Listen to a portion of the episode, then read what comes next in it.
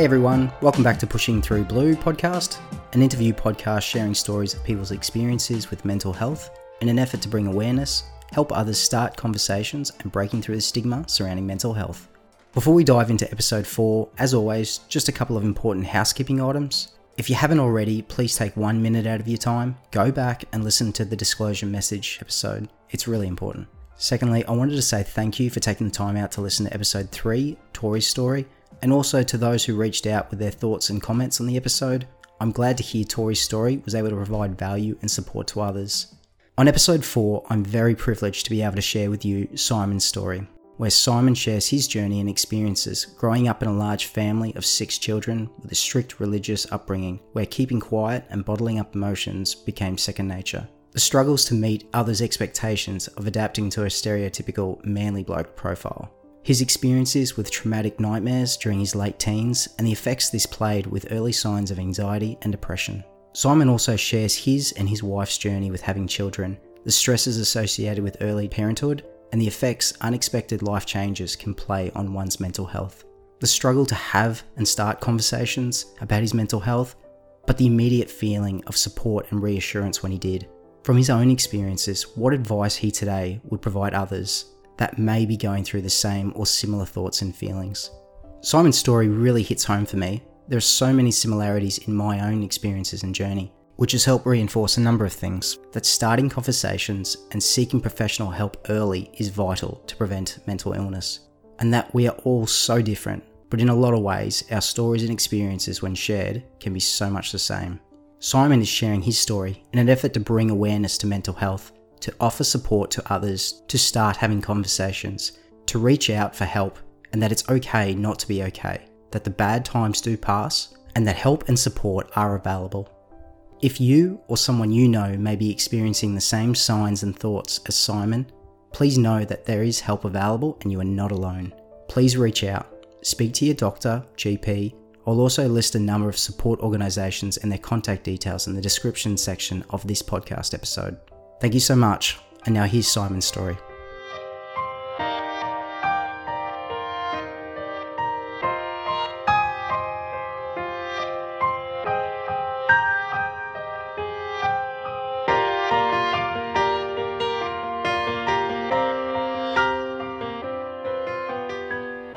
Hey everyone, welcome back to Pushing Through Blue. I'm your host, Dane Peavy. My guest today, one half of Apple Slice Podcast, fan of all things Apple and Nintendo 64 related. Simon, welcome to the podcast, my friends. How you doing? Hi Dane, how's it going? Yeah, I've I've had a pretty good day. I had my son's Batman themed birthday party today, so that that went down a treat. And I did a surprise appearance as Batman himself. So yeah, very, very stoked kids. Yeah, I would imagine. That's great. Did, did you, where, where, did you have it? Uh, there was out at the park, and funnily enough, there happened to be another three-year-old Batman-themed party on at the exact same time under the same gazebo. Like, what are what are the chances? what are the odds? Two Batman parties. Yeah. Oh my god, would have been some confusion there with the uh, the parents and the kids. Yeah, they had a great time. Yeah, no, it was fun all around. Oh, that's good. That's excellent. Hey, um, how's your week been anyway? Yeah, yeah. This this week uh, has certainly been better than than the previous. Um, and I guess that's what we're here to discuss. But same old, same old, sort of just working and everything like that. Unfortunately, now uh, you know, especially with WA, we don't have the daylight savings time, so that means a lot of early rising for from the kids, and it's just that time of year. Yeah, it's a busy time of year.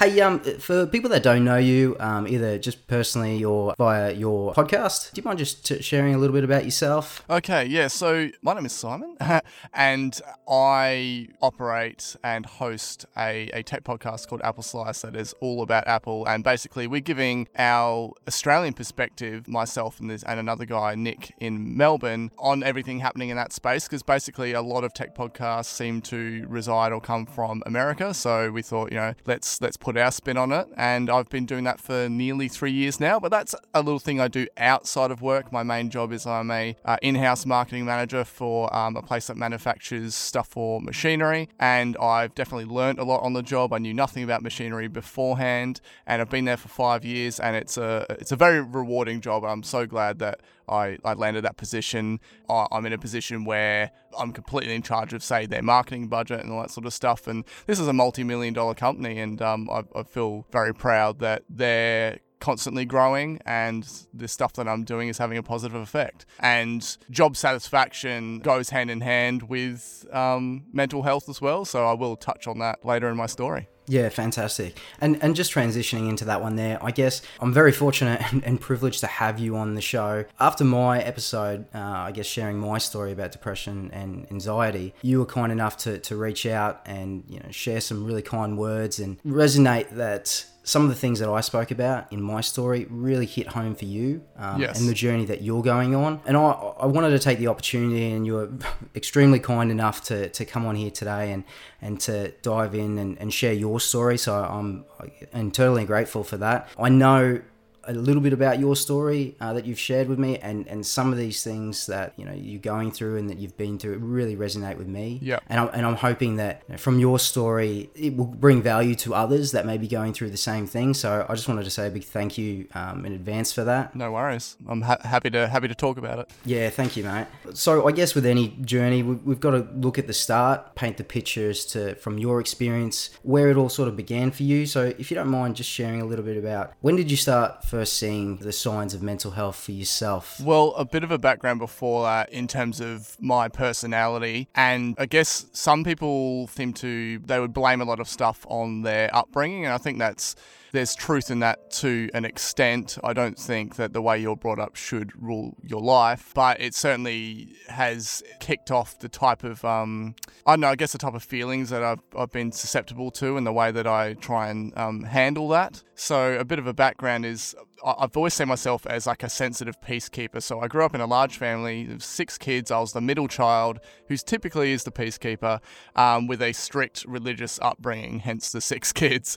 And basically, along with that, keeping quiet was just like second nature. My dad, especially, he was you know leading the household. He was uh, leading everything to do with you know um, us going to church regularly and all- the other stuff that we did that went along with that. And he, he's just never been. Um, it's it's a bit hard to explain, but I would never want friends to come around my house. Put it that way. Like I felt like that it was very. You had to keep quiet. You couldn't be normal. You couldn't go out kick a ball out the front or whatever without worrying that he might like come out and, and yell at you and tell you to keep it down. He, he himself was very sensitive to loud noises from kids and everything like that anyway. And it's not until later in life that I sort of discovered that there's certain things in my dad's personality that are within me too.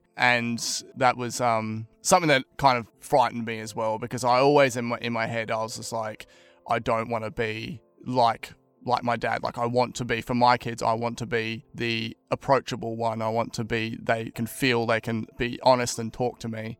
Um, and so when I started seeing signs that I felt like I was kind of becoming my father that that really sort of freaked me out he, he's not a bad guy. We can get along on a general level, but yeah, it's certainly at least as a kid, I felt like how my friends were with their fathers was just totally chill and you could relax, and and I was it was always very uptight and very keep quiet at home. So sorry for that long intro, but that's kind of like No, no, that's that's perfect. I, I appreciate you putting it that way. That's that's absolutely fine.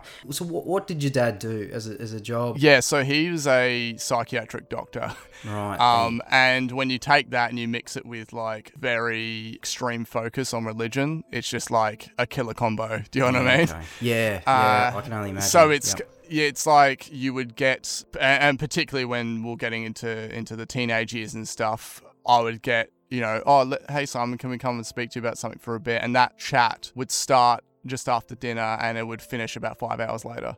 wow. Like, like that's the type of level of analysis and overthinking and and everything that my dad goes into, and he somehow always would bring it back to a religious side of things. So it's weird because he was like somewhere between the line of like scientific fact and then religion, and it was just very, it, it was very confusing as a child, as a teenager. You just didn't want like it. It put a a, a bad taste about the whole thing in your head. You just didn't want anything to do with it. And then you, because of that, I always held back in ever saying anything about my feelings yeah. Okay. uh, to my dad because I didn't want to go there. I didn't want to endure another one of those sessions. no, it was a big deterrent. You didn't want to open the doors, Pandora's box, so to speak, to start that conversation, which you knew pretty much where the journey would go and, and the ending. You'd walk out of there probably a bit more confused than anything else. Yeah, exactly. And it's like early in the morning and you, you got school the next day. It's, yeah, crazy. I had viewed back then, especially when I was a kid, I viewed this just as my personality. I was like, just a sensitive kid, you know,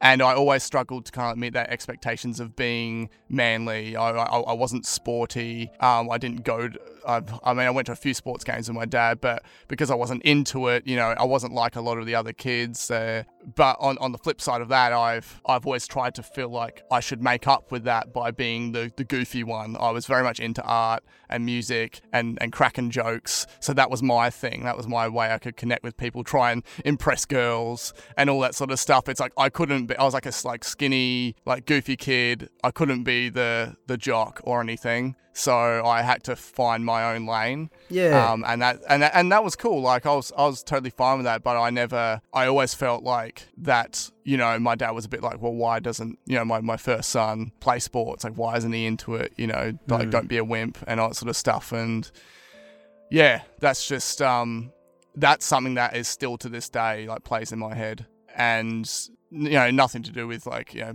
playing sports now or anything like that but just that constant thing of i in, in many ways i never feel as uh, I don't know, as like supercharged, as like gung ho, as that, you know, as a lot of guys that I know and I see, sort of thing. Yeah, and, and I guess I wonder if that comes down to like I come from a family of, of two. I'm the eldest, and my sister is five years younger. Chalk and cheese, we are absolute chalk and cheese, and that's and that's part of like how we were raised and and um, who we were raised with. I was probably more with dad, and my sister was more with my mum. And you know, obviously the separation between my parents plays a factor as well. But coming from a family of six, I mean that's that's a, that's a huge point as well. I mean you'd be so also different and different stages of life, and obviously with the, with what you're talking about with your father and, and the religion background as well, it must be really complicated as well, and makes it hard when you're trying to find yourself in the world, I guess, and, and stand out as best you can. And you know, you look at these stereotypical qualities of you know what a guy should be or a man, and you know, and it's sometimes that's just just not who you are, and it's part of that part of that journey of, of finding yourself and finding Exactly. your niche. And sometimes it's just you know human nature to be like, well, you know,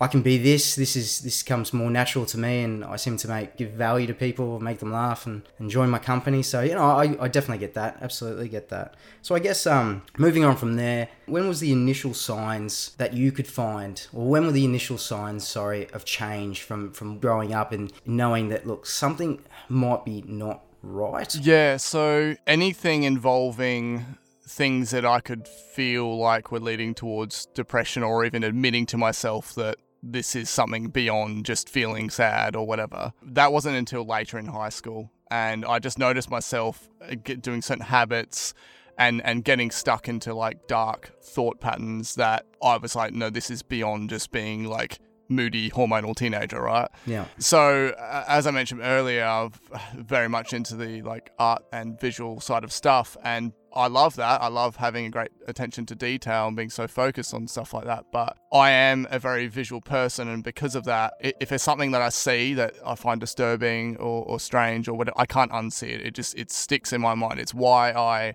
avoid watching horror movies. Say, Okay. you know, because it, it will play on my mind and it'll it'll affect a, a lot of different things for me. And I'll have multiple dreams, and I could recount them back to you in detail. So I could have seven dreams in one night, and I could tell you the next morning the sequence they were in and what happened in each one. Wow, and that's and that's that's really difficult for a lot of people. I mean, like, I don't know many people like that. Know many people that can have dreams, let alone you know one or two dreams to, to seven dreams, and, and remember in detail. Yeah. So it's it's interesting how how the mind works like that. Yeah, and it wasn't until I was around 17, so yeah, we are talking uh, year 12, that I started having like repetitive and wildly intense nightmares. And this this stuff really like screwed me up. I, I they would constantly be about family members dying or and certain graphic imagery happening in it. And in the nightmare, I was either helpless or I was being accused of it. I mean, I, I'm, I'm sure you know you- you've had vivid dreams yourself where they just feel really real. Sure. And when I when I had woken up from those or force woken myself out of them, you know, like you would force wake yourself out of one of these and, and you'd wake up and your mouth would be wide open as if you had been screaming and it's three in the morning, yeah. something like that, um, because you know something really bad's about to happen. I would then just like lie awake from that point on and until it was ready to go to school or whatever, and I'd I wouldn't be able to shake it. And at first I thought, okay, I was just having a bad night or whatever. But upon the repetition, I felt like I was like just floating like throughout school. And then this went beyond school as well. Like if this happened over the course of a week during the day, I just felt pretty numb, constantly anxious, um, and felt like there was just something bad was going to happen. Yeah, okay. And, and and you're not you're not good to really you know you're you're a downer for anyone. You go try and hang with your friends and stuff, and you're a downer. Um, you try and hide it from keep yourself hide it from your parents because you don't want to get into those convers- long conversations. And yeah, I basically uh, at least a couple of years once this has started happening, I, I thought I was going crazy. I was just like, why you know why can't I control this? Now it wasn't happening constantly, Hmm. but it was just like when it did, you know, it was bad. And so, like, the gaps between it at the start would be quite far apart. So it might happen like, you know, a few times a year or something. Yeah. Um, but then it wasn't until I jumped forward to the age of 22 um, and I was married by that point that it came on strong again. And I remember like, be feeling like in a, in a real vulnerable state and someone might ask you oh hey are you all right and that's just Yeah. like it's like the floodgates open Yeah. Yeah. and and then and she's just like what's wrong and i just burst open about it and i was just recounting to her just this vivid dream This is it, your, your wife. Yeah. my yeah. wife yeah and, and and because obviously it's my wife and i know her i know how different she is to my parents she is Yeah. the complete opposite of wanting to sit down and talk about it for hours you know Yeah. Okay. um, so I felt far more comfortable mentioning it, and I was just pretty much just like, yeah, I'm having this dream where I'm basically putting my brother in the, the electric chair, and I'm forced to do it, and he's looking at me as it's happening, and I can't, and I'm bawling my eyes out as it's happening, and I've got like a jury staring at me, like shaking their head as if I'm like the criminal, and it was just like that whole scenario yeah. and that dream happening over and over again just like stuck with me and as i said you just you just feel like you're floating around during the day and you're not actually really reactive you know you're not functioning normally No, and and just just on that one there. So when you're starting having these dreams, you, were you looking at the time frame here? We're looking at the age of 17 when you're starting to have these dreams, not having all the time, but that you know obviously happening. You know when, when they happen, and when they happen, like you said, they're bad. So you know, Yes. fast forward to you're 22 now. At 22, this is when you're starting to talk about. it, Is that right? yes yeah So man, that's five that's a lot of yeah. pressure on you, hey? That's a lot of pressure. I mean, like you know, to, to and, and you were you were you talking about it at all? To to I guess obviously you weren't talking to your parents. You know, at the when when it was happening, were you talking to your brothers and sisters or Nah, anyone else? no i didn't um so we were all together as a family um, i actually grew up in brisbane Oh, okay. Um, and we were all together as, as a family, and it wasn't until I was in year 10 that we moved to where I am now, so Albany, Western Australia. And um, and my oldest sister was old enough, uh, uh, she stayed there. And then, sort of since then, you know, like my next oldest sister grew up, and then she moved out of home and went to Perth, and now she's moved around. And so basically, me and my six siblings are all spread out now across different cities okay. um, in Australia. So, so sort of back then, the ones I did have to talk to were the younger ones Sure. anyway, and and I don't think like I didn't want to bother them with that. You know, you know, I mean, I have like you know, my brother was probably not even he was in his teens at the time. Yeah. Yeah, it's it's just one of those things that you feel like, no, I am a guy, which is just like the stupidest Oh mate, like, it's excuse it's there. I'm you a know, guy, I should you, be you able think to it. You just handle this. I'm, I'm just being stupid. I, I don't want to be a wuss. I'll just yeah. keep I'll just keep plowing along. I'll be right. You know, she'll be fine. She'll just work itself out. So, um, man, I've been there. You know, 22. You, you're finally talking to someone, your wife, who you're obviously the most comfortable with, talking to about it. How, how does it feel? Is it, is it a sense of relief? Are you, you know, do you get some immediate just weight off your shoulder? Like, I feel like this is the road to recovery for yourself, or and how did it sort of change from there for you? Um, anytime you speak to someone unfamiliar with it Mm. and they are accepting and they want to listen, that is excellent. Like I can't like I I, I know towards the end of this episode we're sort of going to talk about pieces of advice say I could give and I just think that is one of the spoiler alert that is one of the, the the biggest pieces of advice is like you feel like that people people tell you okay you know are you okay like depression and the adver- advertising that go and talk to someone go and talk to someone and in your head you're thinking okay I hear this all the time you have to do it like once you do it to someone that is rece- and and someone and most people are going to be receptive right Hmm. it is literally just like a like a nine day experience Yeah. hundred percent. But I mean, I was t- telling her at the time, and I wasn't telling any- anyone else. And it wasn't until years later that I started to sort of find other people that I could Yeah, bring it up with. But um, at least that first step was great. yeah, yeah, yeah. And look, I've got a lot to share about that as well, and, I, and I'll touch on that uh, a little bit later on in the episode. And, and I just want to go to the next area here that we sort of spoke about, which really resonated with me, and I know it resonated with you from my story. And this is where it really got me got me right in the in the heart there, just with children. So I know you're a dad, and you've got two beautiful kids, boy and a girl, three and five. Uh, and yeah, well, she'll be, she will be t- one that turned three today, Yep. as I mentioned at the start, and the one that's turning five in a couple of months. So. Yeah, perfect. And and I guess you, you know you've gone some through journey having children and and how that's played a role on on your depression and anxiety. Can you share your story about that? Because I mean, this this really resonates with me, and I've got a lot of common um, factors on this one as well. Okay, cool.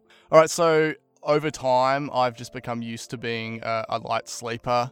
Um, I just am anyway, but I constantly overthink things, and if stress can play in your mind, you'll be awake, which is pretty common stuff, right? But I feel like at least that helped prepare me for when we were finally expecting our first child, which Yeah. you know people are worried about. You know how how you know we'll hear all this stuff about you know losing sleep and everything, and I was just kind of like, eh, I know I can function, I'll, I'll be fine. Yeah. So at least I didn't have that worry, right? Yeah. Um, now, from when we first started trying for a baby, I mean, we, we just assumed, like many other people, that you'd be like, yeah, you get excited and you think, yep, cool.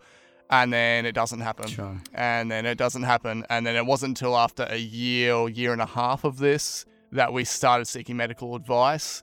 And that was then followed by three years of tests, long car trips to Perth. So Albany is a five hour drive from Perth. Expensive surgery. My wife had um, weight loss surgery to even be given the correct medication that she'd need for. Um, for basically being able to have a child, uh, whi- I mean, which was life changing in itself anyway. So that that was great. And then, of course, along with that, which is one of the hardest things for me to talk about, especially when it comes to the being manly thing, and that's the immense pressure to do the deed. Yeah. Like people just uh, just assume and they tell you that oh you know man, it must be great for the guys. Mm. It's fine. Like Yeah. you know you can do do whatever. I'm like not until you put yourself in the situation of like okay it's a specific time Yeah. Uh, yeah, it has to happen, has to happen, has to happen, blah blah blah. You you can stress yourself out of actually even Hundred percent.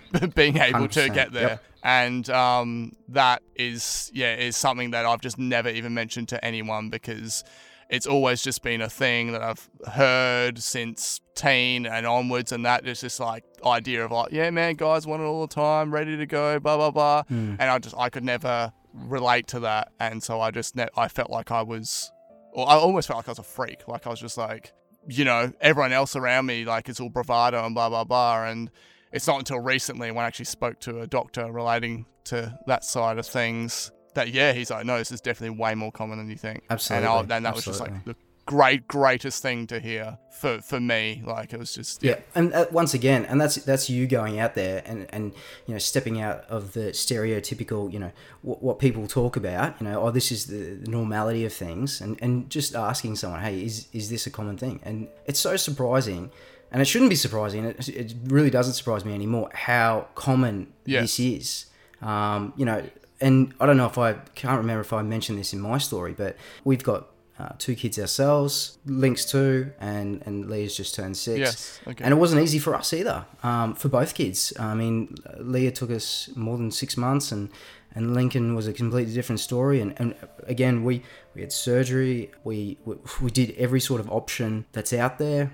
Um, you know, we, we, we did all the, the seeing of the doctors, seeking the advice, trial and error, trial and error, and, and exactly like you're saying, you know, about doing the deed at certain times, mate. It's we got got, we got apps um, for for, Yes. for for my wife. We've got apps for me. You know, you're doing sperm testing, you're doing everything, mate. You, everything goes under the microscope as to why this isn't happening. And every month you're having the same conversations, you know. But you have to, you know, having the same conversations, and it's you ride the roller coaster as well as to, you know, what, why isn't this happening for us? You know, what, what's going on? Like, is there something wrong with? With you know, with me, with, with having these thoughts, and you know, you've just got to work together as a team and just say, look, we, we you know we want this. We've, we've got to stay positive. We've just got to keep rolling with the options that are available. But i 100% get what you're saying with regards to you know talking about it. You know it's it's it's a hard thing and a lot of people have got that stereotype just to say well you know you've got it easy. You know you you just do the deed and so on and so forth. But it's not. It's it's a partnership. You know you're, you're in it together. You both and putting so much pressure on yourself every month you know you're doing it at certain times. You've got to keep it up and, and and some of that stuff is out of your control. It's just a matter of just yes. Yeah when it's time it's time. Um yeah, so I 100% get where you're going. Yeah, from. that's that's awesome to hear because I've never spoken to. I, I, think I possibly know one guy that maybe gone for a similar thing, but I've never spoken to him about it. Mm. And yeah, no, that's that's just that's fantastic. To, it's a negative thing, but it's fantastic to hear. Like just knowing. Oh, yeah. it's yeah, and and to be honest, like you know, when, when I when I go to these doctors, and, and you might have been the self, you know, you, you go to the, the specialists, fertility specialists, and, and you look around the room, and you know, we're just we're just normal people trying to bring a kid into the world to you know to, to enjoy life you know and, and everyone's got their own struggles. And you know hear some of the stories i know from the people that were around us at the times when, when we were trying you know a lot of emotional things that they were going through and they'd been through. And just i guess sometimes like it was really inspiring to me hearing some of the stories and, and just the positivity that was coming out of these people as well. And it's not just, you know, it's not just it's it's not just the the mother trying. It's you know, it's the the dad that's trying as well, and just staying optimistic. And, and that's really all you can do. Just just keep rolling with it. So yeah. help each other out, and you know, share the stories. Exactly. Exactly. I think that's that, that that is key. I think we're we're striking a theme here. Yeah. yeah. Sharing your story, sharing your experiences, it's just go, goes a long way. Hundred percent. So we finally did fall pregnant, and like we, we just couldn't believe it. Right, we absolutely over it. We actually had we'd almost we'd resolved ourselves to the fact that okay, this isn't happening, and we actually booked a world trip. We're like, okay, let's just go traveling. Yep. And then we fell pregnant, and we got excited, and we're like, oh, we don't need, we can't go on this world trip anymore. Cancelled that and then nearly three months later, uh, with yeah much sadness, there was a miscarriage, and that was um, so uh, you know not only have you just cancelled this world trip and lost a fair bit of money that you've towards it, you know you've done that, and then the thing that you've been wanting this whole time, um, and, and and yeah, and that that that first one was just like the word the, the thing is at the time like with that I wasn't even thinking about anything to do with depression that because I thought no this is a genuine like you're you're mourning. Yeah. um and so I wasn't I didn't have that part on my mind. Yeah. But that that is just yeah just something in life that just kind of like added to all the stress of things I guess. Yeah um, absolutely. Absolutely that, that's that's just a terrible terrible sadness mate and I'm so sorry to hear that. Yeah um and unfortunately then after that um we had another one. Um that was a lot earlier on in the piece so it wasn't as bad, but it was just like, oh wow, you know, you kind of like feel, feels like you're getting kicked while you're down, sort yeah. of scenario, and and so we'd kind of almost written ourselves off of becoming parents at that time, and I was just falling back into my sort of similar ways of just general feeling of depression and that, and then there finally, yeah, we made it happen. There was another pregnancy, and this time it worked out, so that was fantastic. Um, that first, you know, you got your three three month sort of safe point. You know, when people typically announce a baby. Yep. Yeah. Um, and the that that from when we found out up until that twelve week point was just constant just stress. You're just thinking like any little sign sure. of like anything that looks like they could be a miscarriage, and yep. you're freaking out. Yeah, yeah, um, understandably. But yeah, uh, I mean about about six to seven months long, so everything did go fine. Um, in the pregnancy, uh, things were looking good. Um, so we are feeling very positive about it. Um, she, you know, she was having a good pregnancy, didn't have morning sickness or anything. We was like, yes, this does feel really good.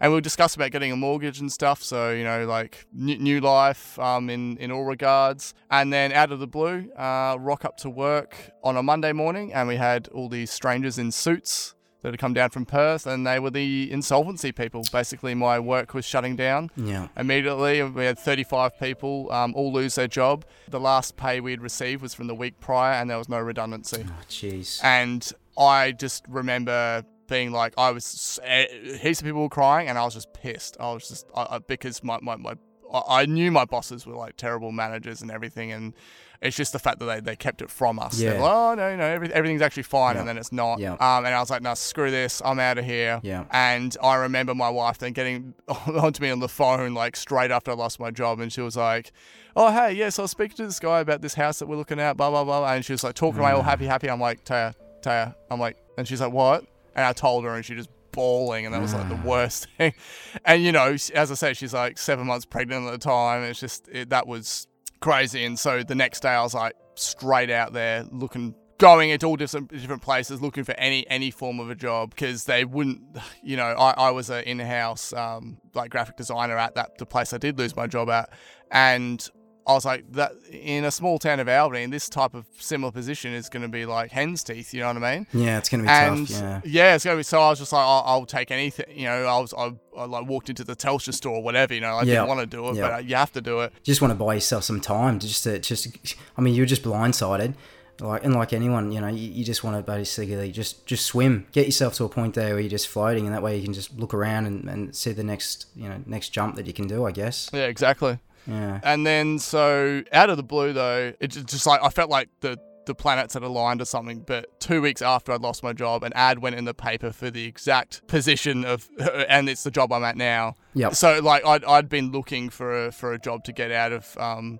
the, the prior workplace because I wasn't happy there. yeah Nothing appeared for like a year. It's Yeah. not until they go they go under. I don't have work, and then like like an angel appearing. the universe is Um, aligned for you they just heard you yes, calling yeah. yeah yeah they said don't go Oh. to Telstra you're coming with Exactly. yeah exactly, and uh, I'm so glad I did that. And that's so good we were like, yes, yes, this is great. And then the one of the biggest changes in in my life, um, aside from kids, would be about a day or so into this job, Mm. and I just suddenly get hit in the head with like just this intense head pressure and constant headaches, and I was just like.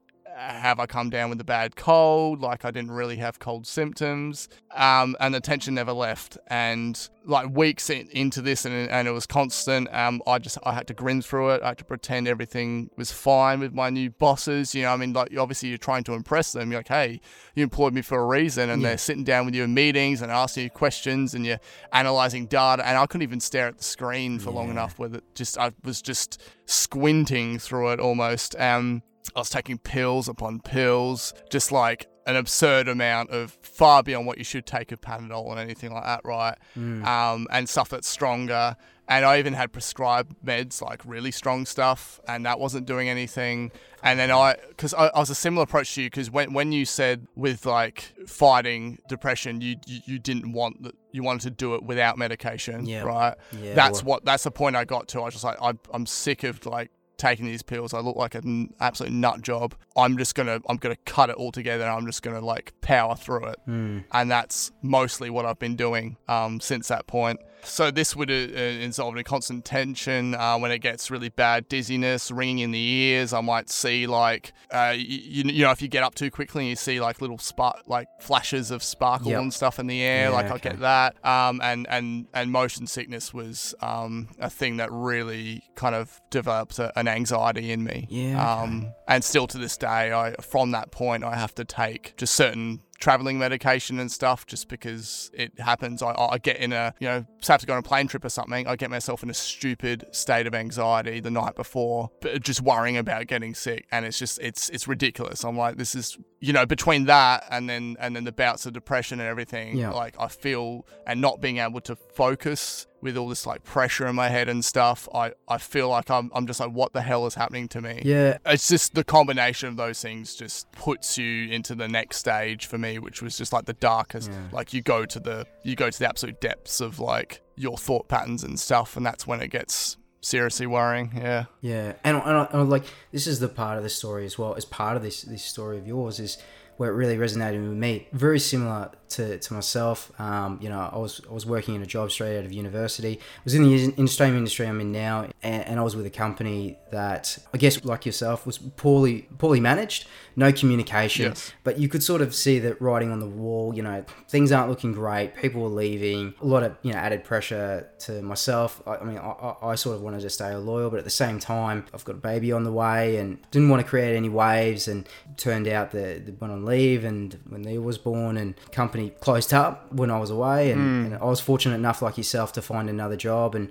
And I, and I just remember like when entering into that new job, just I guess my depression and the anxiety flaring up. I guess the anxiety flaring up firstly, you know, obviously the new pressures, you know, I've got new bubs at home, I've got to make this job work. Um, it's all very new to me. And, and just, just, you know, just want to get on to the right, right track, you want to do the right things. And that creates anxiety in yourself. And you're constantly just thinking, you know, my anxiety is all about like in that headspace of myself. So I look back now and I know that my worst enemy was myself and my headspace because I would turn something small and it would literally be a snowball effect. So I would take something small, like if it's work, uh, here's a small problem, you know.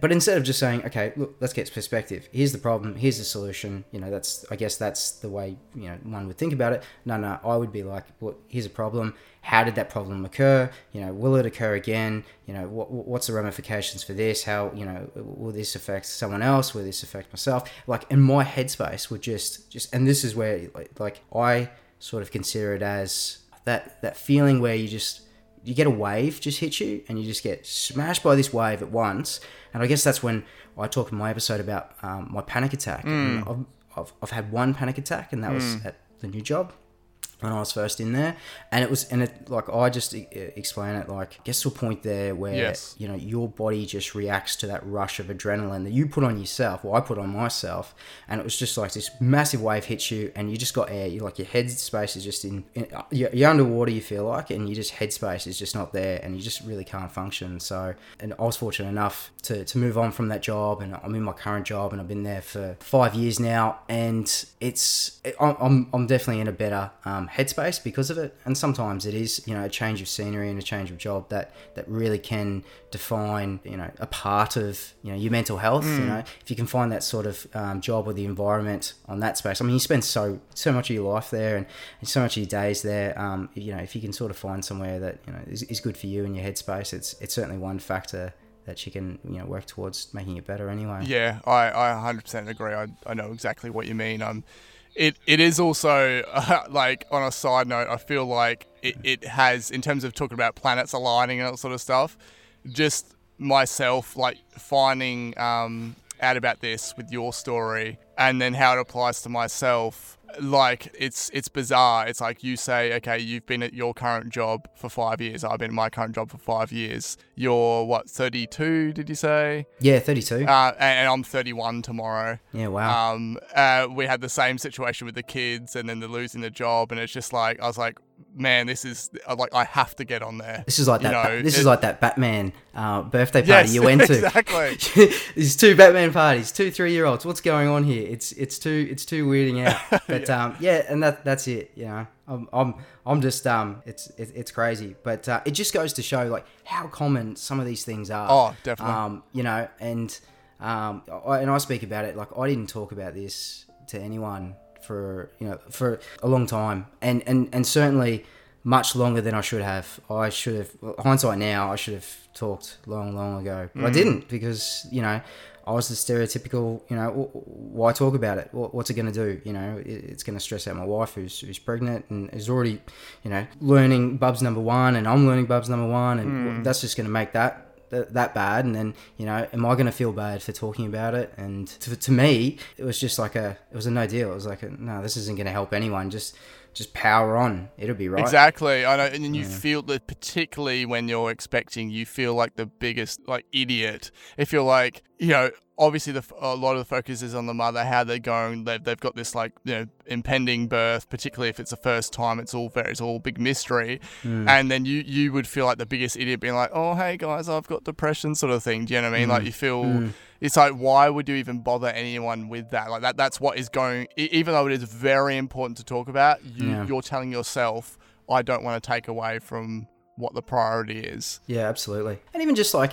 reaching out and, and asking for help like I remember some of the times where because mine would graduate from as I said I'd be thinking about something and if I let it play in my mind and it turn into something bigger and bigger and bigger mm. but had I just gone to someone you know either my wife or someone that I feel really comfortable with in, in sharing and just say hey hey man I'm you know, I'm worried about this you know or I'm I cannot stop thinking about this thing you know I had someone at work I remember towards the end of uh, my first job and I actually started saying to them you know look I'm I'm genuinely worried about this and and just to have like someone just to listen to you and say okay look I hear what you're saying, man, but like let me let me like add some perspective to it. And after having that conversation, getting someone's perspective, like it's just a big boom, like it's just a your, your adrenaline and everything goes up. You know, everything you've been worked about for ages. You can't sleep for days and days and days because you're thinking about this thing. Yes. And then, you know, and just talking to someone about it, you know, as big as or small as it is, you know, it just gives you this immediate relief. And you're just like, far out. I should have just done that so much earlier. Yeah.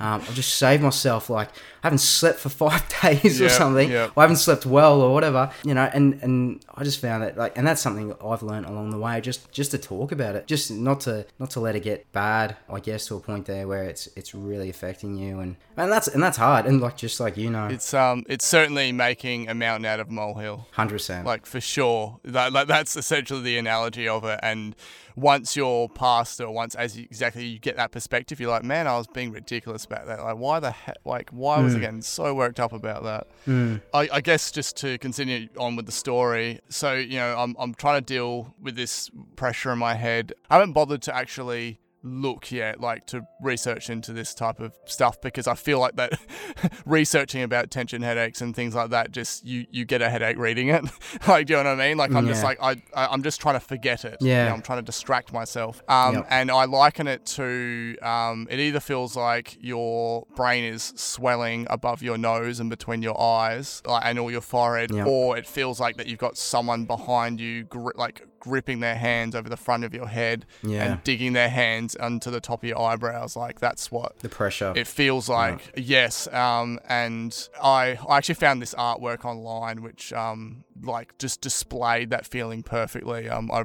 I really should find it to share it. But dealing with this sort of thing it's um, I, I feel like you know have I got a tumor have I you know you do- all these different things pop up in your head yeah. and you know I, I'm adjusting. I'm, I have to maintain work and meetings and social interactions, and, Yeah. and on the surface, I make myself look totally fine. I try not to look like I'm in pain or anything, but inside, I just want it to go away.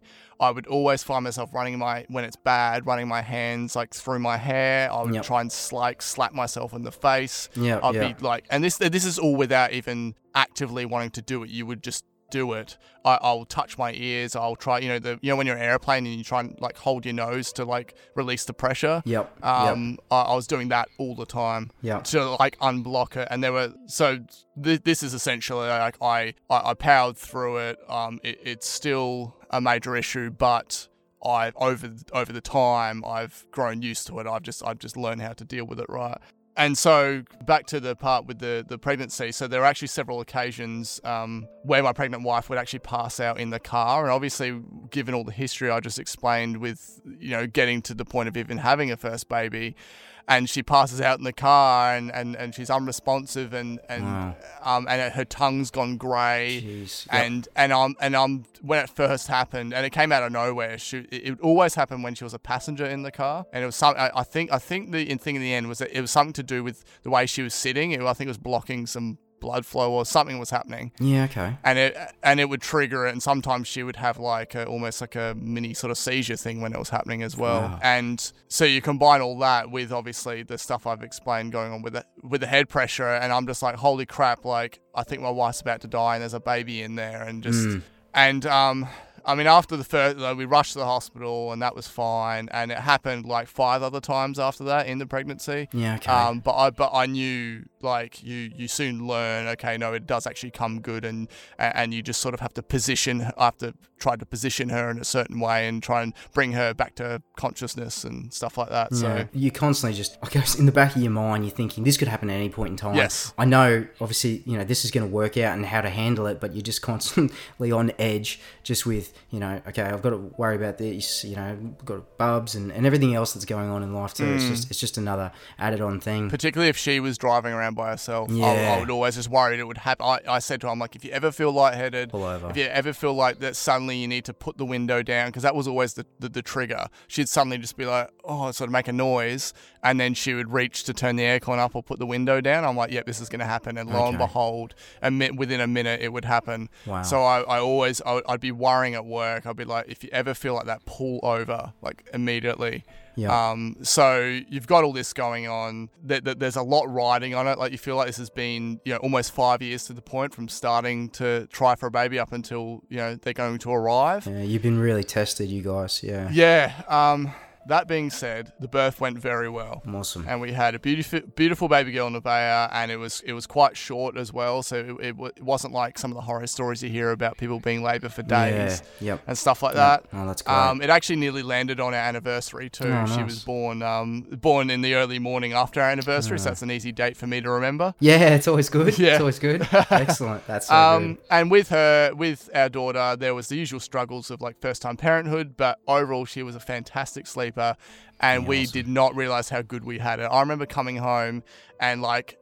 My wife would be upset that oh she only had a nap for like two and a half hours or whatever you know like we thought that was short and Yep. Yep. we were so so wrong um, because you just don't know how good you have it right so we, we were stoked anyway fast forward to when we we're expecting our second child everything followed a similar path there there was another mi- miscarriage before that as well but yes, a similar things, the same passing out in the car scenario, but I was prepared for it. And we expected the birth experience to be the same, and it very much was up until the final moments of it. And then basically it looked like my son had got stuck. And just me being in there with her and then seeing the look of on the nurses, like on the midwife's faces, that like they just suddenly had this like, oh, everything's fine, everything's fine. Like, yep, yep, you're getting there, you're getting there. And they suddenly had this look of like, oh, Yeah. oh crap, this is really bad. Yeah. And I was just like, what, what? And I was asking them questions and they weren't responding to me. Responding. And I was just like, what Yeah. is going on? And suddenly they pick up the phone and they're like, emergency, call the doctor in and stuff. and ah. basically he'd got stuck. And because of that,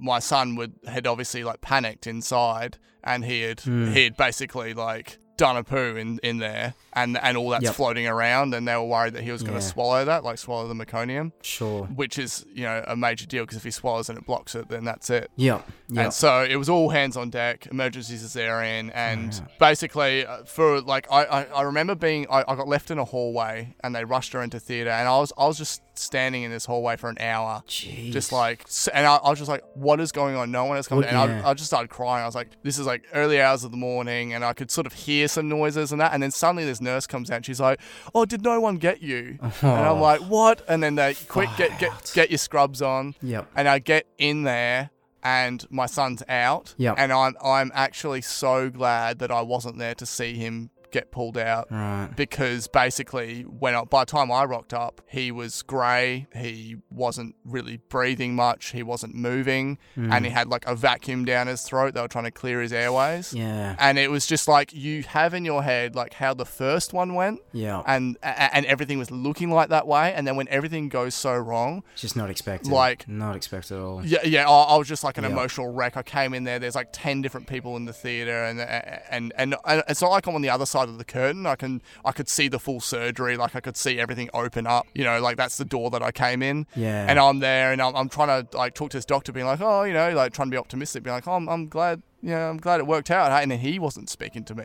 He was trying to like revive my son almost, and I was just like, they're trying to warm him up. Far out. You, And, just, you um, just so helpless at that moment. What do you, what do you do? You know, it all it all just happens in a blur, and these guys are doing what they're doing, and I I understand that they've got their they, they just go into action mode. You know, that's all that they do. But you're just sitting there, just you know, never experienced it before. Yeah. You know, just going through this complete roller coaster. Yeah, and from that, basically, they were flown to the Children's Hospital in Perth. And that piece of advice you gave about getting perspective by go to, going to a children's hospital, Yeah. like that was actually, as much as it sucked that, that they did have to fly out to drive up the next morning, that was actually a really good thing considering what had happened because there were there's other kids in there that have it so much worse than we had it. Oh man, hundred percent. like hundred percent. you know and and i was just like i was feeling terrible about what had happened. And i started blaming myself. I was like is there something am i is like some i had this weird thing in my head about karma. It's like am, am i Mm, somehow paying is there something i did in the past that i'm paying for? Like this is my punishment. And i felt so bad about like this is his first moments in this world is panic mm. and i'm like is this going to affect the rest of his life and i would just like it was all this stuff was playing in my mind Yeah. and i couldn't help it Yeah, and once again, Um, it's it's it's you know yeah. I can only imagine it's just one of these things where it just takes a seed, you know, one little thing. Yes. Depending on how I guess vulnerable you are at that moment, and mate, you are at the I can only imagine never been through anything like that, and on touch wood, I hope never am.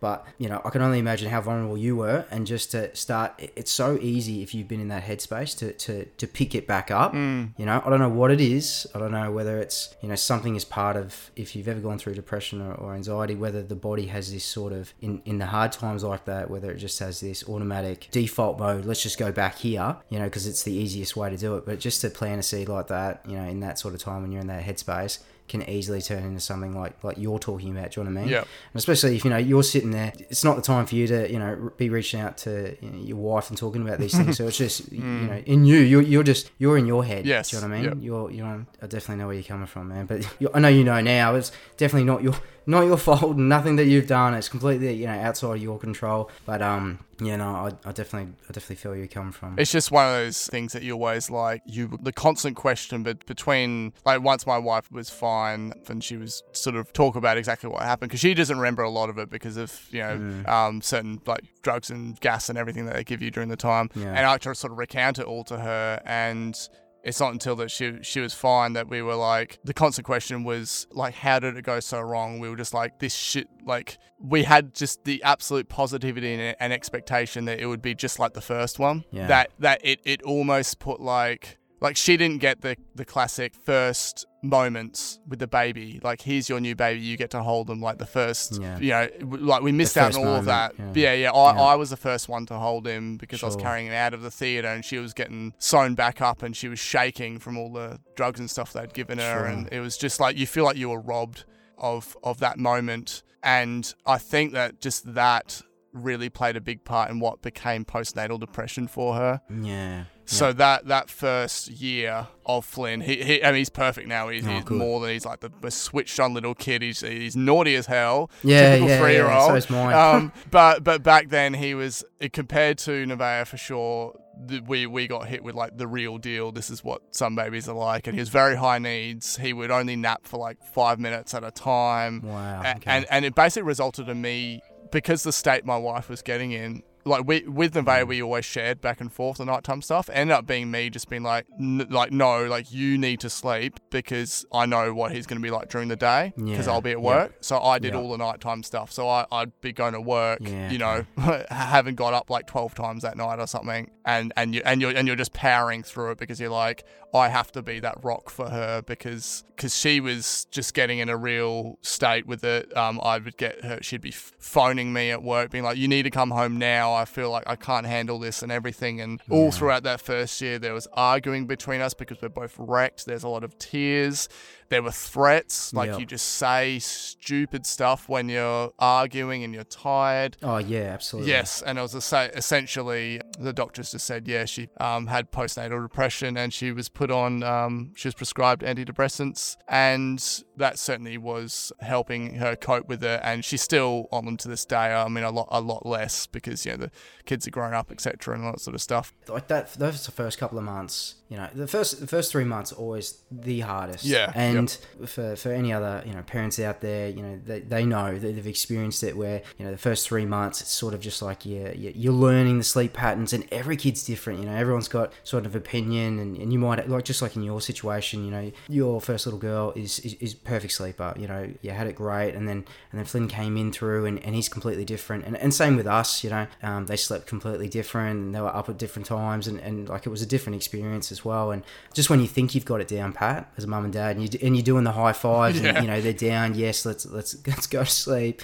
Um, you know it, they change on you. You know whether it's a growth spurt whether they're going through something else it's just this constant changing. And it, it's hard for any parents doing that because you are running on on nothing. You know you just got to try and work as a team. Like but it's all about balancing everything else in life. You know you you've still got life and you've got to go to work and do other things and it all plays a role in you. But i mean that's that's great that she was able to reach out for help. I guess was she really open to going to the gp or talking about it initially or was it something that sort of had to take her time and Kind of similar to the Tory story. It took other people to tell her on multiple occasions before she yeah sure would admit it. yeah Yeah. Oh, I'm, I'm just happy that she she got to reach out and she, she got help and um and just start having the conversation about it. And, Yeah. You know, sometimes you just you just need it. You just absolutely need it. And she's got good people around her. It sounds like, and yourself and helping her out. So that's that's really good. Really good. Definitely. So I guess coming to the the next part of uh, your journey, I just wanted to touch base about, and you may have mentioned about this, just just reaching out for support and friends and family about talking about it. So I know you were speaking to your wife about you know everything that's going on, and, and obviously having these conversations more and more with her. Was there anyone else, I guess, friends that you were talking to about this? I know family wise, like everyone was sort of scattered around Australia, and, maybe later on in life you might have started having these conversations. But I guess was there anyone else that you were talking to about this or seeking other help? Yeah, so basically, my best friend, who I also I worked with in, in both the workplace I'm at now and the one before. Yeah, So he he also went through the losing job scenario too. Yep. He has a a history of depression anyway. Um, like he doesn't have a, a family or like kids or any of that part of it, but there's certain other parts of it that um he's very open to talking about, and he's very aware of like mental health issues. So that's really great to have him around Yeah, that's good. yeah, over time I've sort of opened up a bit more to my wife, but it-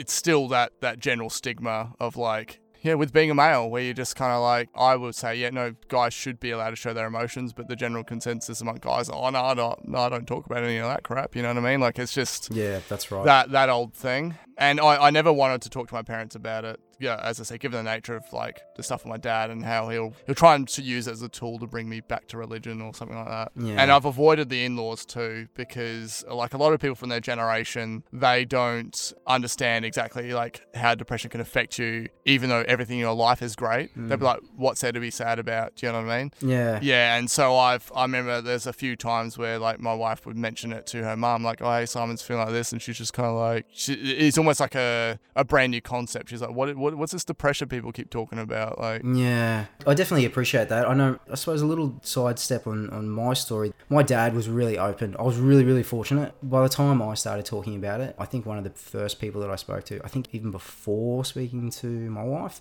was actually my dad. And I think the reason being is that uh, my wife, when she started seeing the signs of me, because obviously I wasn't talking and I became worse, my wife reached out to my dad and said, Hey, I think you need to have a chat. You know, something doesn't seem right. And so dad reached out to me and, um, and dad sort of shared a little bit about his background and, and that really opened me up because you know dad d- dad was from that generation dad was from the generation where his parents were like you know just just move on you, you know you can't talk about that sort of stuff it's you know it's it's taboo type. Exactly. and Yeah. it was probably the first time that dad really spoke openly about like what he went through or you know just in just in life in general and you know he'd sort of flash back to his experiences and and you know start sharing his story. And i th- again you know the big reason why doing this podcast is the fact that dad opening up about his his stories you know really gave me sort of strength to go geez okay i didn't i had no idea about this and you've gone through this and you know obviously you've you've come out and you know, whilst you know you might have your bad days, you know you've you've learnt some techniques along the way or some tools, and and you know I can see that there is light at the end of the tunnel. So it gave me strength as well. So I was quite fortunate that I could have that chat with dad,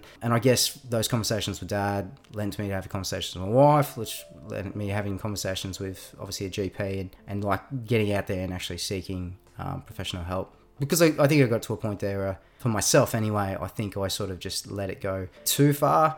And then I guess it gets to a point there where you're like, right, I really need to retrain the brain type bit and just get and just and just start implementing some techniques Yep. uh, which, which I spoke about in the episode and, Yep. and go from there so um, and just I guess on that there talking about I'm really interested to get your perspective and, and your feedback about what you've learnt along your experiences in, in managing your mental health now and how you're going today and how you're traveling now.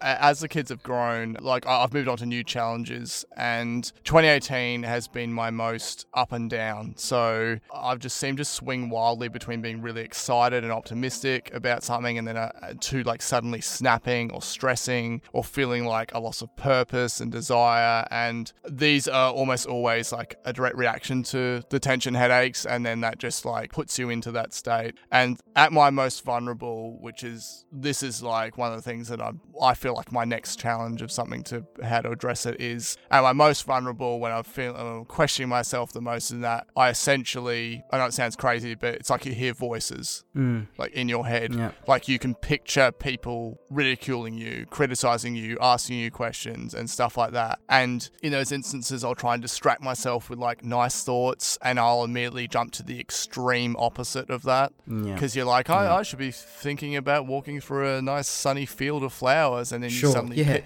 you suddenly picture somebody getting murdered or something like, and it's just it's it, it is that sort of stuff. Just like really, it, it's really hard to control, and and I guess what I want to get across is I don't want anyone to think that okay, I'm thinking about all this negative stuff, which means I'm going to turn into a serial killer. Do you know what I mean? Like Mm. it's it's it's nothing like that. It's No. just the way that your mind can just jump so quickly between what you're wanting to think about and then Yeah. what you end up thinking about. Yeah. Um, yeah. And I just I let that get on top of me. In my worst points, I've had genuinely suicidal thoughts, and that's probably occurred a few times this year.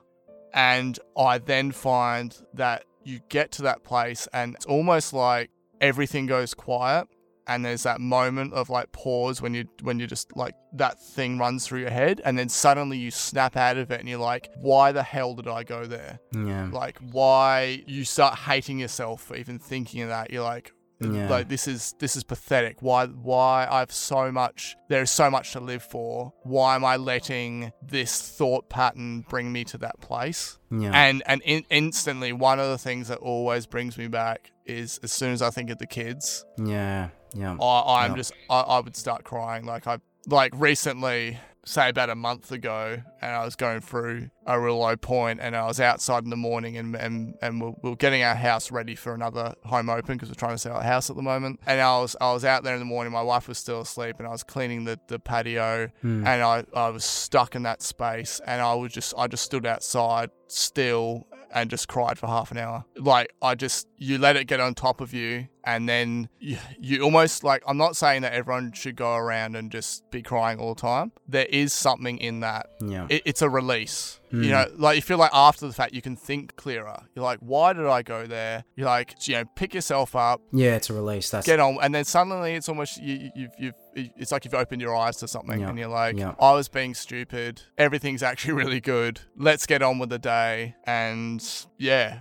I've never acted upon anything. This is purely thoughts, but it scares you. And then my biggest piece of advice in those moments is that moment will pass. yeah. So you, you you need to write it out. Like you need don't do anything stupid Mm. in in that headspace because once you're on the other side of the fence or whatever, how whatever analogy you want to use, Yeah. and you can see it from the other side, Yeah, you're yeah. like, Yep. man, I was just like, this is all in my head. Like this is literally Yeah. it, it is insane. It's I don't have any. It's not like I have a you know like a war injury or something. You know, and and you know then, then there's no.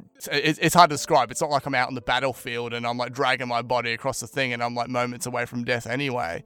It's nothing. It's like yeah. Yeah. it, it's all. It's it's nothing physical or anything. It's all in your head. Yeah. It is.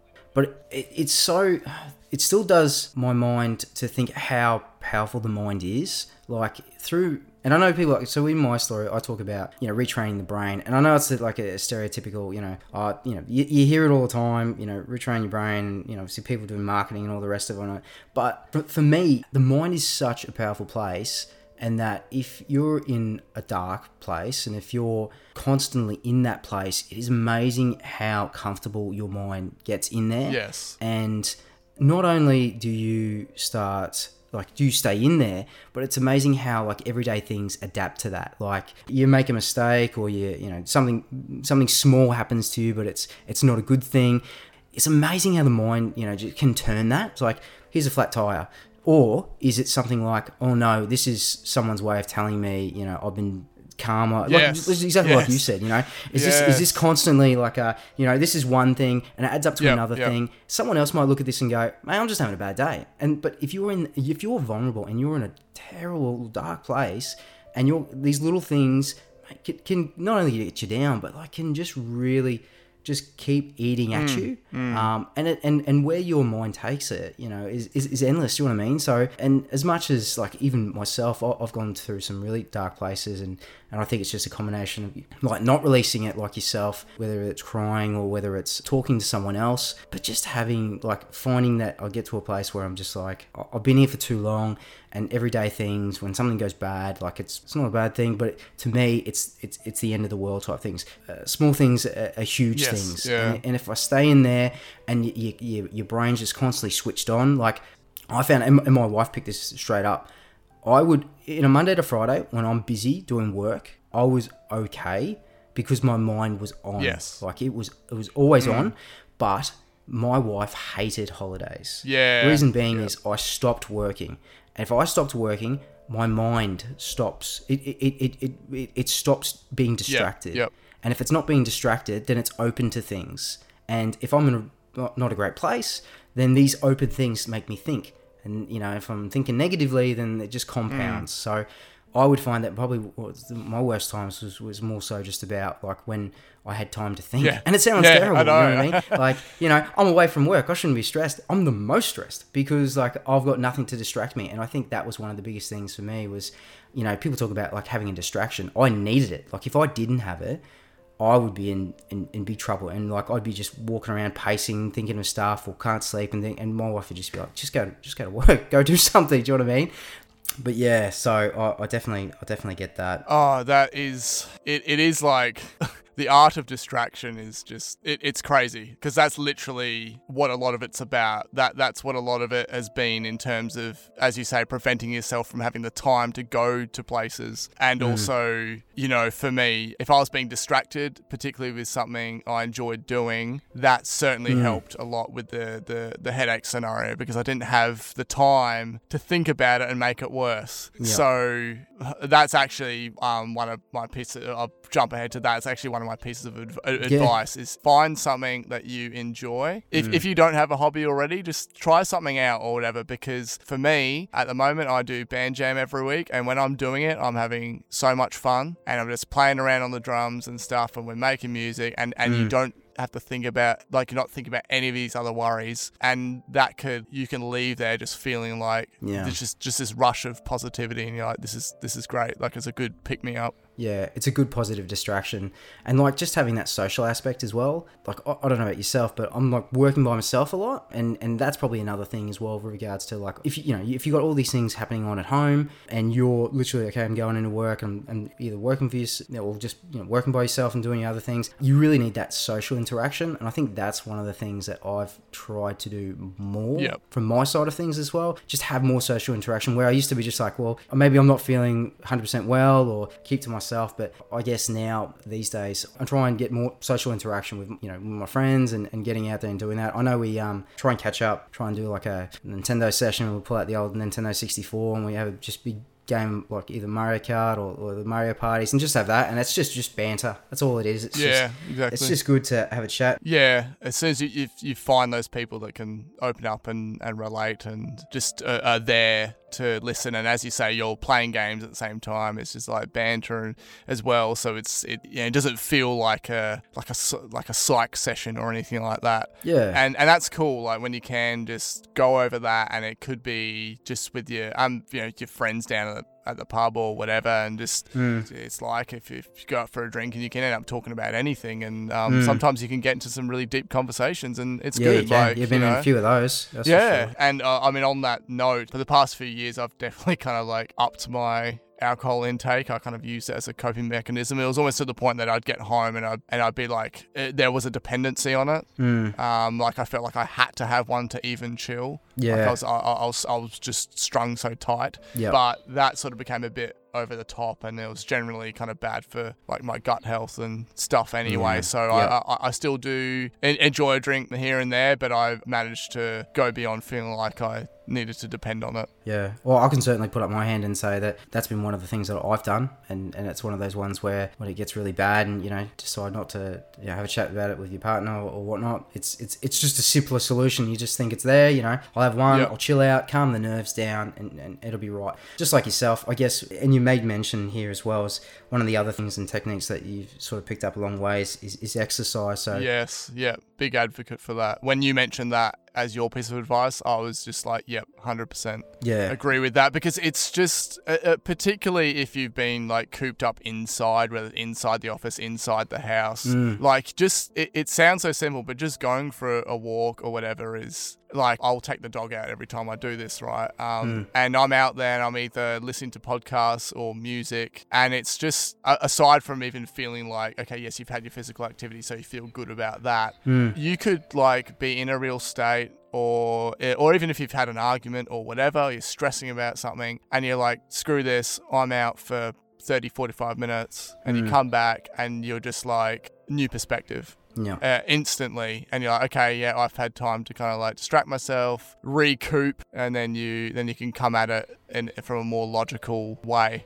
yeah, yeah. I th- I found that for me, and I'm still doing it. I um I get up early in the mornings and I do the the uh, I'm doing F45 at the moment, which is really good. Um, and I find it's it's one of those ones for me. I, I do it three times a week. Get up in the mornings before work and I go there, and it's one of those ones where like I've tried the gym and I've, I've been to many many gyms, and you know you go in there unless you go with a mate who's really like strict on you. Uh, you got a PT. I go in there, I fluff around, I do bits and pieces. But this one here, look, I just I just get in, get the job done. Uh, they push me out as, as much as I can, but um, but just to have it there, like, and you know, you read about it about like the, the endorphins, sorry, Yes. you know, just the release of the endorphins and, and how such a chemical reaction in your body helps calm you down and, help you not just physically just just mentally. And i mean like it's a, it's a big thing that i've been doing for a long while now. And i just for me i know it works. I used to like as you may know would know is that when, when you're going through the anxiety it's amazing how like how tired you get. Like with regards to you know you will get like just the constant anxiety up and down and up and down up and down. And your mm, body just mm. goes through this massive like it just goes bang.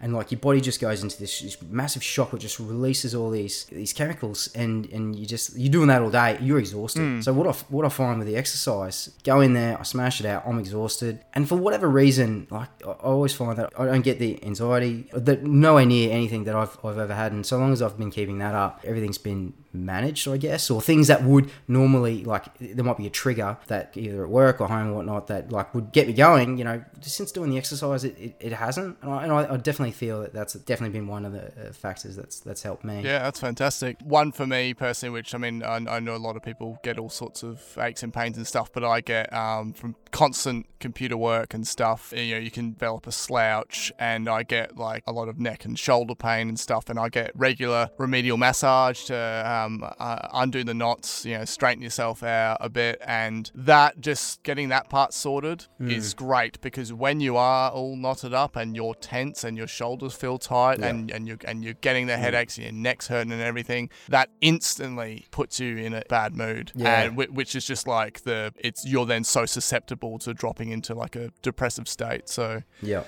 yeah. Yeah, so um, if particularly yeah, if you're doing office job and stuff like that, anything to do with that and good ergonomics, I'm a big advocate for. yeah yeah yeah 100% Because definitely going along with that, I've made the decision to definitely cut down a lot on my freelance work. So I do Yeah. freelance like design and um, and stuff like that and web related stuff. So I was I used to do it hardcore back in the day. Like I would wake up at five in the morning, work for three hours, then go to my day job, then come home, have an hour off, and then work till ten at night, like all Yeah, computer. wow. Just Yeah. like, uh, and, and, and I mean, this is prior to children, and, and o- over time, I like pulled back on that. And then when you had kids, I was like, I definitely have to pull back on that. And yeah I'm kind of going, uh, yeah, even further where I'm really picking and choosing what I do say yes or, or no to um, in terms of inquiries and stuff and knowing the time that I have available because, yeah, I just, if I cut down on that, less time in front of uh, the screen, less time in the chair, more time for me and for family. Hmm. Is a huge positive. I, I feel bad when I don't make time for family, Yeah. particularly the kids at like the age that they are. You know, they're so fun yeah you don't want to get older and they've grown up and moved out of home and you regret snapping at them because they tried to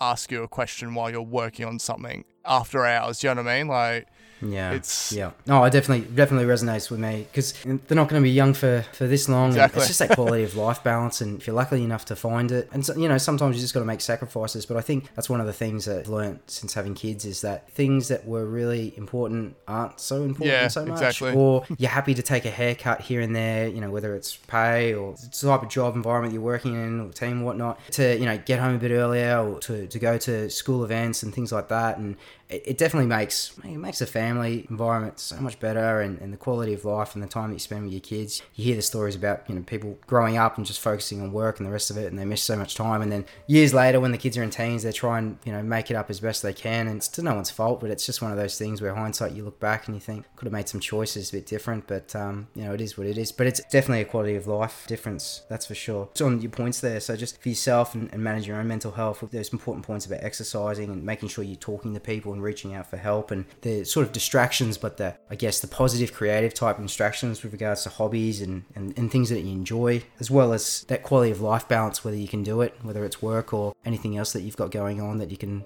just share and make sure that you're, you're getting that quality of life balance. That's awesome. Hey, um, so just uh, on that last point there, just wanted to touch on how you're going now, how you're traveling. Where do you see your mental health right now? Okay, yeah, so basically, I've been on antidepressants for three weeks now, Okay. so I'm very new to it. Um, I do feel like it's going relatively well so far. It is early days, but Yeah. I, I do feel positive about how it's kind of like evened out my emotional swings and stuff. Yeah. And this was all because my wife went and made the appointment. Like, Okay. I, I was always like, no, no, I don't need to go there, don't need to go there. I didn't want to admit Yeah. it to myself. And she, She's, um, she's so like, she's made the Yep, she's made yep. She was like, no, nah, with a GP okay, yep. doctor. She sent me a text. You know, one day I got to work. She's like, yeah, Friday, twelve thirty. You know, this is this is the doctor you're seeing, Be and there. yeah, Yeah. Uh, and she came in with me, okay, that's awesome. um, That's really good. and I went in there positive, ready to open up and stuff. That's great. Did get quite like I did break down a couple of times in front of the doctor, and he was like just like so great to talk to, Mm, and it was that thing of just hearing it from a medical professional, Yeah. particularly saying, pointing out the certain things that other guys my age, like you know, it, like it's not an uncommon thing and everything like that, mm, was just like the. Gr- I, I left there feeling like, definitely feeling like a weight had been lifted yeah. um, in some regards. So naturally, I am anxious about my next downturn, given that like I am on the, the medication and stuff now. Mm. But at least I feel like I have some things in place. I have taken some action. yep. I do accept exactly like what you said in your story that life is not meant to be easy. It's not all meant to be smooth sailing. It will have its ups and downs, but essentially, I have a wonderful family, a job I actually enjoy and is rewarding. I have a house, I have a good future. I just use this as a reality check to kind of wake myself up to it. Yeah. And one of the things that I feel like people in our generation, particularly, are really struggling with is they feel like they're never achieving enough. Everything is so rise to fame, you know, yeah. particularly with, say, in the podcasting thing, the content creators and stuff. It's just like everything is so based on statistic, and you're Mm. trying to do things that you enjoy, and you feel like that you're not creating enough videos, you're not do, doing enough episodes, you're not. It's all like go, go, go, go, go, and then people move on to the next thing and the next thing, and you just you start like panicking because you're like, man, I'm never gonna like I, I, I want to make an impact in Yeah. this uh, in this certain field or whatever, and you're not getting somewhere, or even not applying to that, just life in general. Where just I think people in our generation they want they see like a big fancy house that some retired couple might have, and they're like, man, like I want that. But now people are so impatient, absolutely. and it's just like it's really been my year of just trying to let Let go. that go, let that whole like material Yeah. wealth thing go, let the whole trying to feel like that you are falling behind because there's so many things I have achieved. It's like why can't I just Yeah. enjoy that rather than worrying about the things that I don't have or that someone else is X amount of years ahead of me in their race in life and Yeah, definitely. That definitely comes across with, with me as well with regards to like this sort of I guess generation that we're in, the the want it now type generation. Not all of us, but it's it's sort of like that common ground that a lot of them are out there achieving, uh, well, wanting to achieve or striving to achieve. Sometimes it just needs to be talked about more, just about that again perspective and just stopping just saying, you know, is it all worth it? And making sure you're just doing you know, like a mental health check in. I can only imagine, and I'm certainly not in that position where got podcasters or content creators that are constantly grinding you know, competing, getting, looking at statistics and all the rest of it. So much of our generation is, is in that pool. I can only imagine what's going through their minds. And a lot of people in our communities have sort of spoken up about that, about what they're experiencing and, and coming to terms with it. And um, that's a huge step for them. But certainly just getting that perspective, like you mentioned, you know, there's, there's so much good in everyone's life. And, and, and when you're looking at it and you've got to take a step back and you've just got to, you know, you've got to get that perspective. Sometimes it's forced onto us, you know, it's, it's, it's always like that point there where I always look at two scenarios. Obviously, the, the one in my episode where I talk about going to a, a children's hospital. The reason being is because I've done it. Leah, our eldest, was rushed to hospital in an ambulance once and then again to hospital where we spent overnight there and, and the second time multiple hours there, maybe eight to nine hours. And you just, you see families around there with other children that are like so sick and you just it just hits you. It mm. hits you that you are so lucky. The other other smaller example that I use is when you're driving and if you get pulled over by the police and you get that absolute rush, like, oh my God, you know, I'll never do this again. I've got perspective now, you know, I'll never speed, I'll never do this again, you know, and how long that lasts for. Like, you literally, the cop walks away and he's like, don't do it again. You're like, right, okay, yep, yep, yep. And you walk away and you're like, I'm never doing this again. I've got perspective. Could have lost cost my license, suspended, all this stuff. But just holding that, you know, just holding that for a moment or reflecting back on that. Because they walk away, you know, you go home, next day it might be gone, you know. It's trying to get that perspective is just to say, like, how good have you got it? You know, everything might not be fancy and perfect in, in your world. And, and like you said, life is life. But man, you're just so lucky when you get some perspective. And I, and I guess that's that's one of the key things for me that I try and implement in my day. And it, and it really like when, when stuff's not going great or you start start looming back into that sort of negative depression type thoughts. It's it's the anchor, you know, that always just rips me right back and, and just says, "Hang on, mate let's look at this. You know, you roof over your head, you got food on the table, you know, your kids are healthy, you got beautiful lady or husband that loves you. You live in the dream, mate. So it, it's all good, and whatever comes up in life, you know, you deal with it together, one step at a time, and you can't stress about stuff that you know you don't see or can't foresee. Things happen, and you just do the best you can, one foot in front of the other, and, uh, and go from there. Yeah, exactly. I think it's really having to understand where you sit and how far ahead you are in comparison to where you could be. Yeah, particularly when it comes to like health and just it, it, it just even within Australia itself, like what we have. It, mm. You know, you see the situations of um, how people live in other countries and things like that, and you're like, man, we we are spoiled. So things could be a lot, lot worse in so many different regards. Mm. I just think quickly going back to the thing about like the our generation and that people only showing you online with their personas and stuff the positive things or they're trying to appear like a certain way and their and their, their love and life and their sure. all that sort of thing whereas you and I would know that nice family photo that you might post up was like a second mm. was like the one usable photo in the screaming of the children prior and the stress and and all that stuff just just to try and get a photo of looking like happy family do you know what I mean yeah. like people aren't yep. showing the real deal. The hard thing is that it just puts people in this mental state of like, oh my god, all these people online look fantastic and look at all the stuff they're doing and everything's so carefree yeah. and that. It's just like, that is all bull. Yeah. People just have this urge to want to look that way. Yeah. Whereas, definitely. yeah, real life is just like, you know, yeah, okay, we post up some pictures of our kids' party, great kids' party. There were still tears, there were still kids falling yeah. over. There's things that didn't go right. Yeah, yeah, that's it people didn't show up because they went to the other Batman birthday party and kids were in tears. Yeah. Yeah. Yep. Yeah. Like my, yep. my son, the birthday boy, some kid on his bike flew past and rode straight into him and he hit his head on the pavement. Yeah. Right. Like, yeah. And I was just, I was, you know, naturally freaking out and yeah. stuff. But like, you know, we, we didn't show that. Yeah. We didn't say, oh, hey, Flynn's got this huge bruise on his head now. Yeah. I think, yeah, that sort of fictitious life that kind of like people appear to lead is yeah. just, um, yeah, I think just that lack of sense of realism just does not help with our generation's mental state.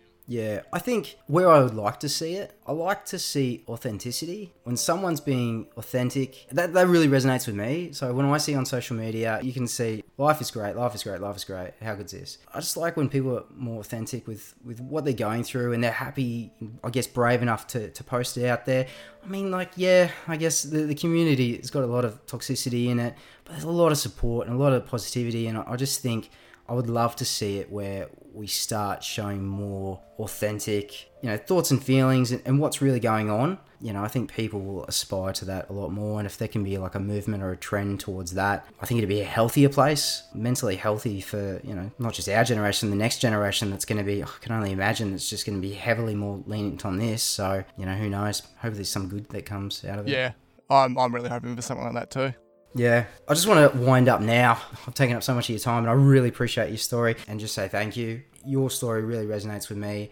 And just the fact that how much common ground that we have with with our stories. It's crazy. It really is. But yeah and it but it just cements the fact that how common a lot of you know these these thoughts and feelings of, and mental health and depression and anxiety that you and i've gone through that so many others are going through. Our journeys are so different. Yours is different to mine. Well it's got a lot of similarities but it's different to someone else's. But it's all about you know sharing our stories and and just like mine to yours if we can create value and and provide some support, knowing that, look, this is happening to me. Uh, this person got through it. Things work for different people, and you know we're on a journey to find it. But we're starting conversations where we're talking to people, we're seeking help. Those around us have the ability to reach out and just like your wife with reaching out to the doctor and, and seeking help on your behalf. If we're not educating someone or helping someone bring awareness to them directly that might be going through something, if, if we can share it with someone else that's closest to them, to someone else that's going through something else, just to help them make the step, you know, th- this is what this project is all about. So, you know, like I really appreciate your time. Thank you for sharing your story. It really means a lot. Yeah, thanks very much for having me on. I've, I've literally that that last minute of you talking, I've just been sitting here just like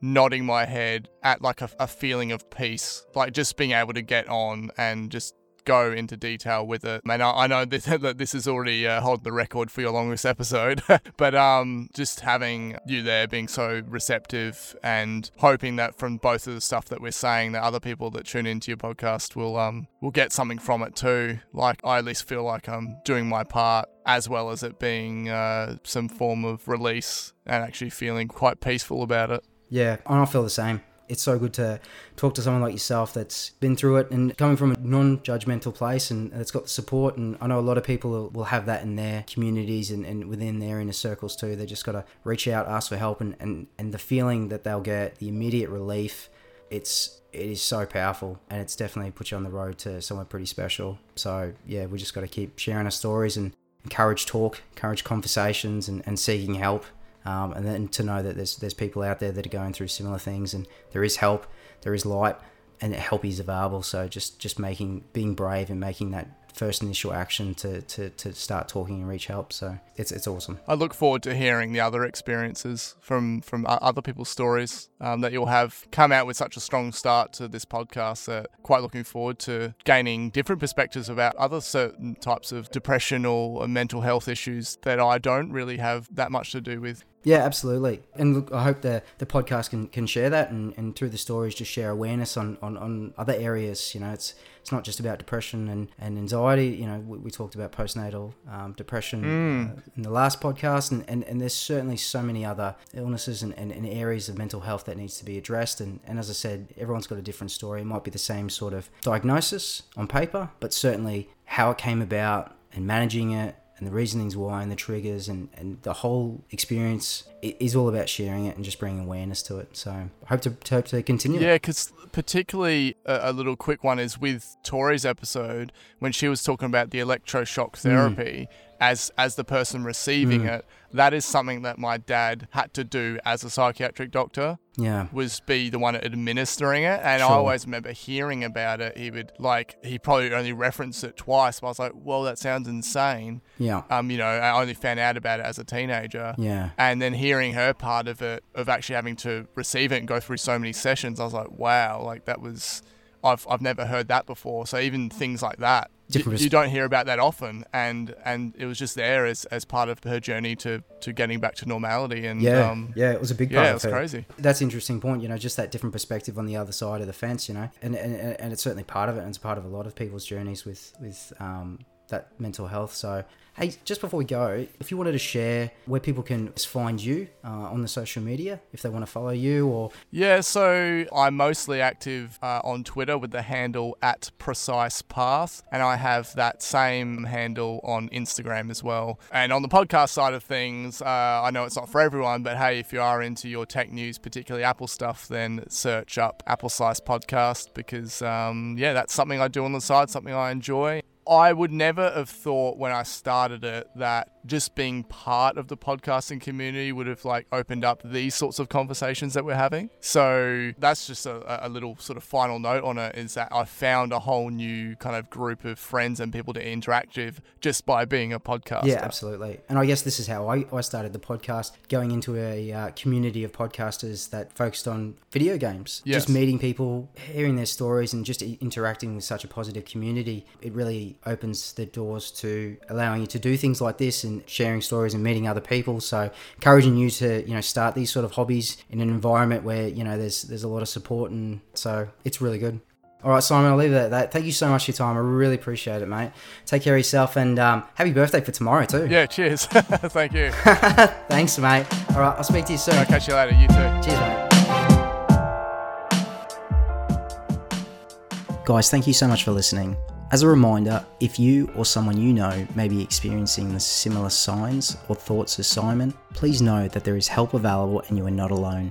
I will list a number of these support organisations in the description area of this podcast episode. As always, thank you for your attention and support. If you found value in Simon's story or know of someone that would really benefit from listening, please make sure that you share it with them.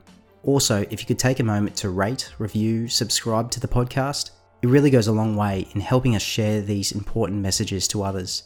Also, let us know your thoughts and feedback. The Pushing Through podcast can be found across most socials and major podcast platforms, including Apple Podcast, Google Podcast, Spotify, and Anchor FM. Also, don't forget to share some love and go follow Simon on Twitter at Precise Path, as well as his podcast, Apple Slice, for all your news and reviews and information on all things Apple. Until next time, much love, take care of yourself.